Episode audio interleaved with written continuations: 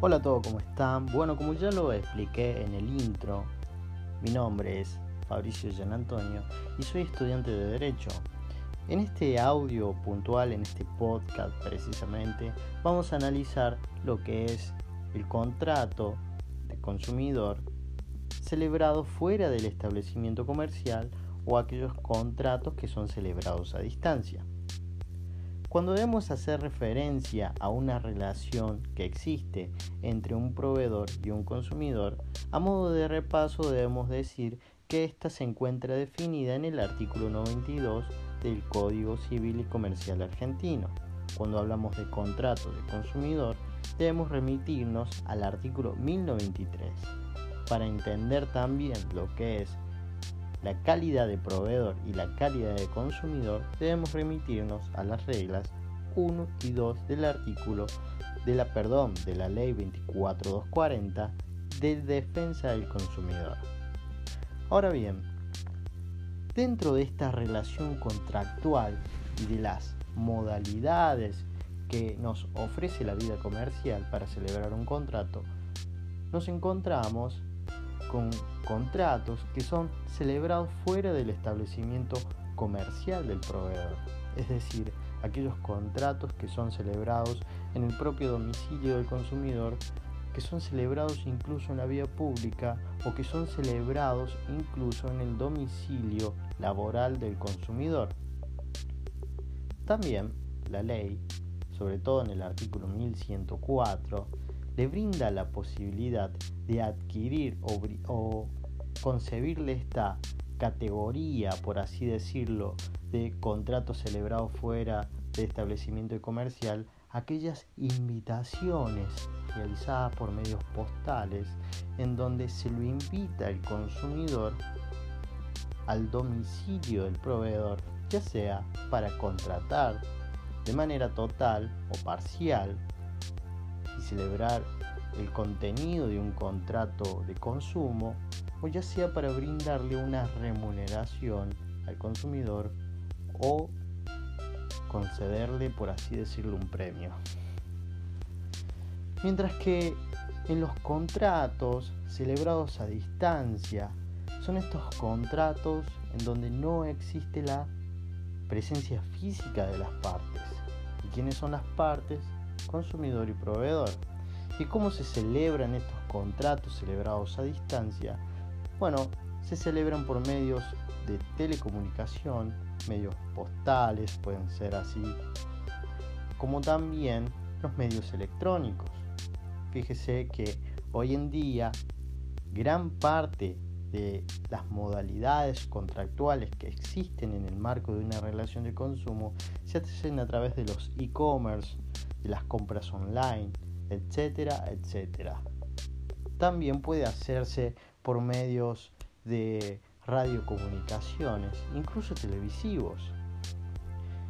¿Por qué el Código Civil y Comercial de la Nación le brinda una especial atención a este tipo de modalidades? Primero, el código se encargó de caracterizarlos y definirlos, por así decirlo. Y segundo, porque el consumidor, cuando tiene esta sorpresa de que un oferente se presente en su domicilio, generalmente no tiene mucha posibilidad de pensar, digamos, si hace una aceptación de lo que le están ofreciendo. Es por ello que se aparta de la regla de la retractación de la oferta y le concede la posibilidad al consumidor, luego de haber recibido ya sea el bien o el servicio, la posibilidad de retractarse 10 días hábiles después. Y eso lo vamos a analizar en las reglas siguientes. Pero para ello debemos tener en cuenta los deberes que tiene el proveedor al hacer este tipo de ejercicio de contratación mediante esta modalidad. El primero de ello es, debemos decir, el deber de información. El artículo 1107 textualmente dice, Si las partes se valen de técnicas de comunicación electrónicas o similares para la celebración de un contrato de consumo a distancia, el proveedor debe informar al consumidor, además del contenido mínimo del contrato y la facultad de revocar todos los datos necesarios para utilizar correctamente el medio elegido para comprender los riesgos derivados de su empleo y para tener absolutamente claro quién asume esos riesgos. Claramente, este artículo se encuentra en plena consonancia con el artículo 1100 del Código y el artículo 4 de la Ley de Defensa del Consumidor, que corresponde a la obligación de brindar una debida información. Esta información que debe ser cierta, clara y precisa sobre las condiciones del bien y servicio, sobre las condiciones de comercialización y sobre los demás hechos o puntos relevantes en el contrato. En este sentido deberíamos agregar, según lo que establece el artículo 1107, que el proveedor le debe informar de cómo utilizar correctamente el medio elegido y sobre todo cómo ejercer efectivamente este derecho de revocación que se encuentra de manera expresa en el código. Después nos habla sobre las ofertas hechas por medios electrónicos. El artículo dice que las ofertas de contratación por medios electrónicos o similares deben tener vigencia durante el periodo que fije el oferente, o en su defecto durante todo el tiempo que permanezca accesible el destinatario. El oferente debe confirmar por vía electrónica y sin demora la llegada de la aceptación. Claramente esto reviste un carácter de oferta hecha al público. Recordemos que la oferta hecha al público obliga a quien la propone durante el tiempo que se encuentra claramente establecido. ¿Sí? Debemos tener en cuenta que si no tiene una fecha de plazo, el proveedor debe a la hora de extinguir esta oferta hecha al público por los medios oficiales decir que la por los medios, perdón, que la publicó, decir que la oferta ya caducó. Aquí el artículo 1108 nos habla sobre un aspecto similar, es decir, que la oferta hecha al público mediante, mediante este uso de medios electrónicos va a durar mientras esté vigente. Ahora, una cuestión relevante a la hora de determinar la jurisdicción en caso de un conflicto es establecer cuál es la jurisdicción que corresponde según este tipo de medios electrónicos. Es decir, si hay un conflicto, ¿a qué juez o a qué tribunal debe acudir el consumidor? Sería perjuicioso, por así decirlo, decir que el consumidor debe acudir a tribunales correspondiente a la jurisdicción del proveedor. Pero en este sentido, la ley me parece que toma un, paradigma o, o una postura de alguna manera intermedia. Porque en el artículo 1109 dice que en los contratos celebrados fuera de los establecimientos comerciales o a distancia, y con utilización de medios electrónicos o similares se considera lugar de cumplimiento aquel en el que el consumidor recibió o debió recibir la prestación. Ese lugar fija la, la jurisdicción aplicable y los conflictos derivados del contrato. La cláusula que prorroga la jurisdicción se tiene por no escrita. Esta expresión por no escrita claramente tiende a proteger un interés de la parte más débil, que en este sentido sería el consumidor. Es una nulidad relativa y parcial que tiende a proteger a la parte más débil.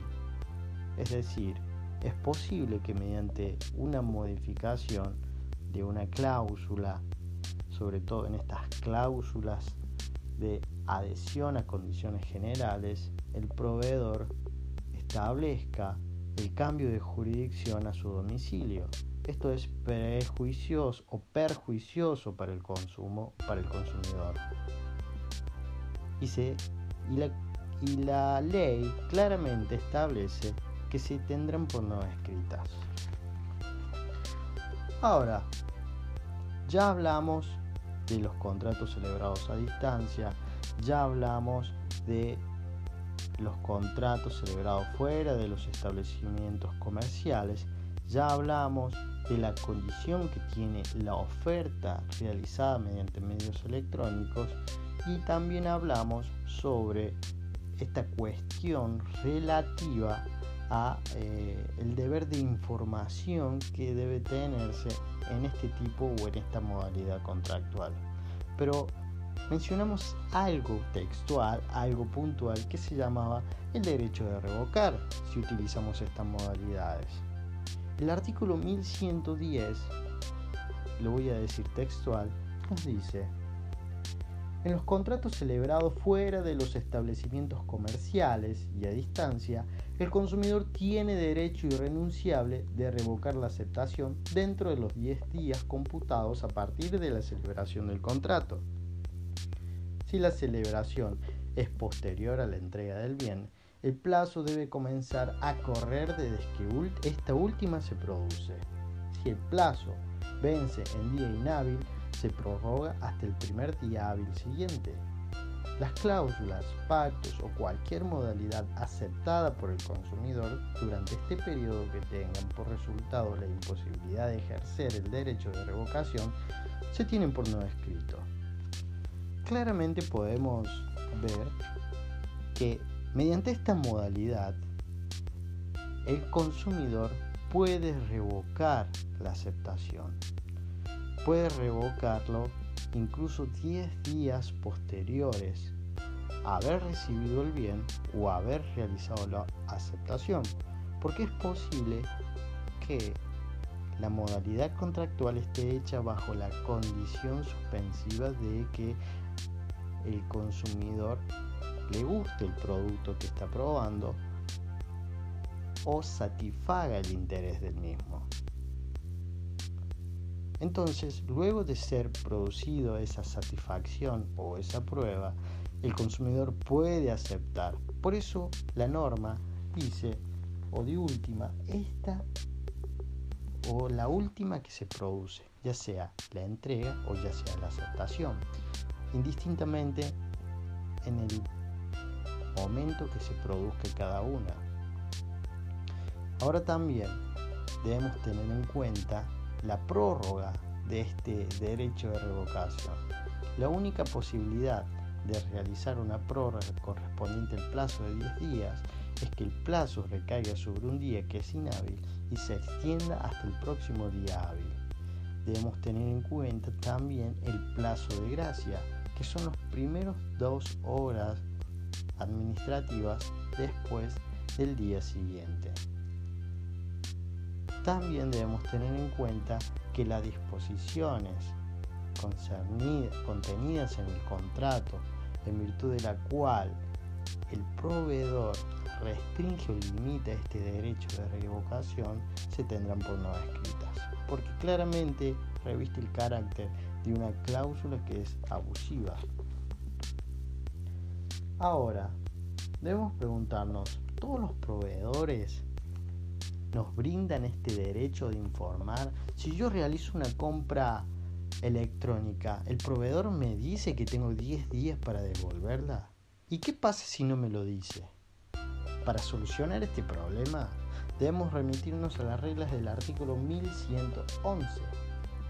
El artículo 1111 nos dice deber de información al derecho a la revocación el proveedor debe informar al consumidor sobre las facultades de revocación mediante su inclusión, caracteres destacados en todo documento que presenta el consumidor en la etapa de negociaciones o en el documento que instrumente el contrato concluido ubicado como disposición inmediatamente anterior a la firma del consumidor usuario.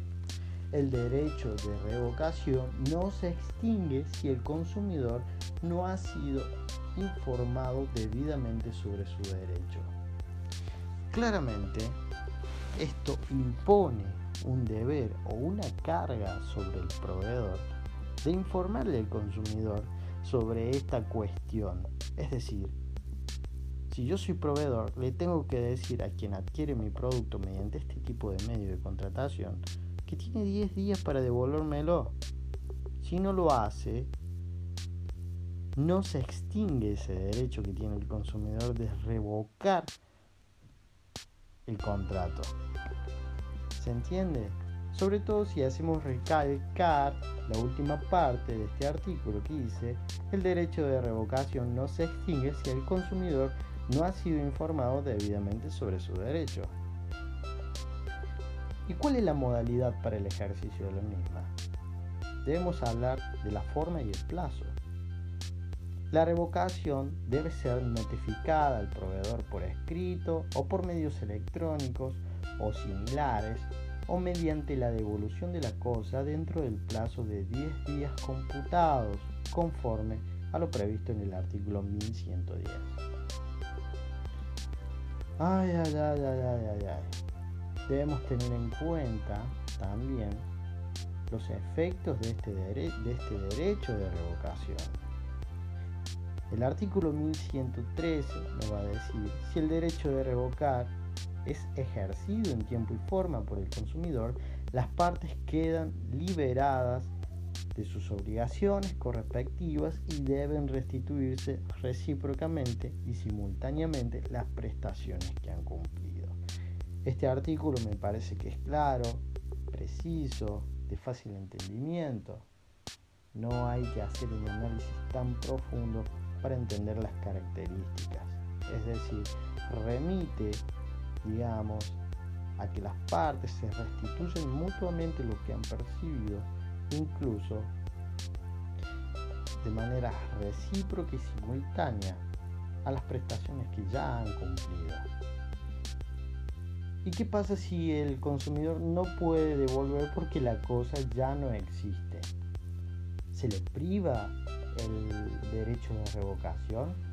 Bueno, esto claramente nos dice que la imposibilidad de devolver la prestación objeto del contrato no priva al consumidor de su derecho de revocar.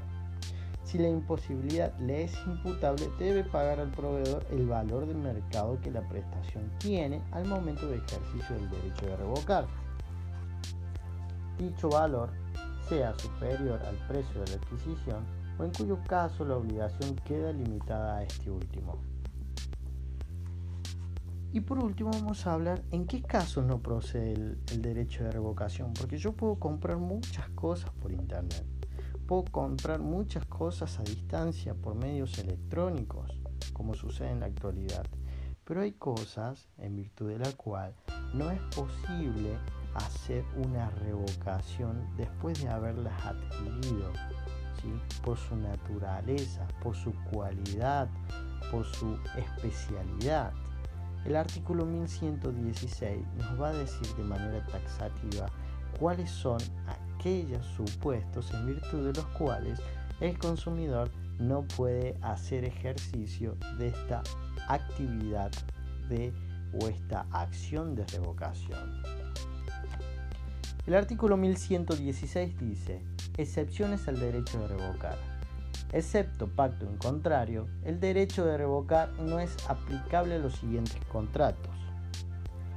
Las referidas a productos confeccionados conforme a las especificaciones suministradas por el consumidor o claramente personalizados o, que por su naturaleza no pueden ser devueltos o puedan deteriorarse con rapidez.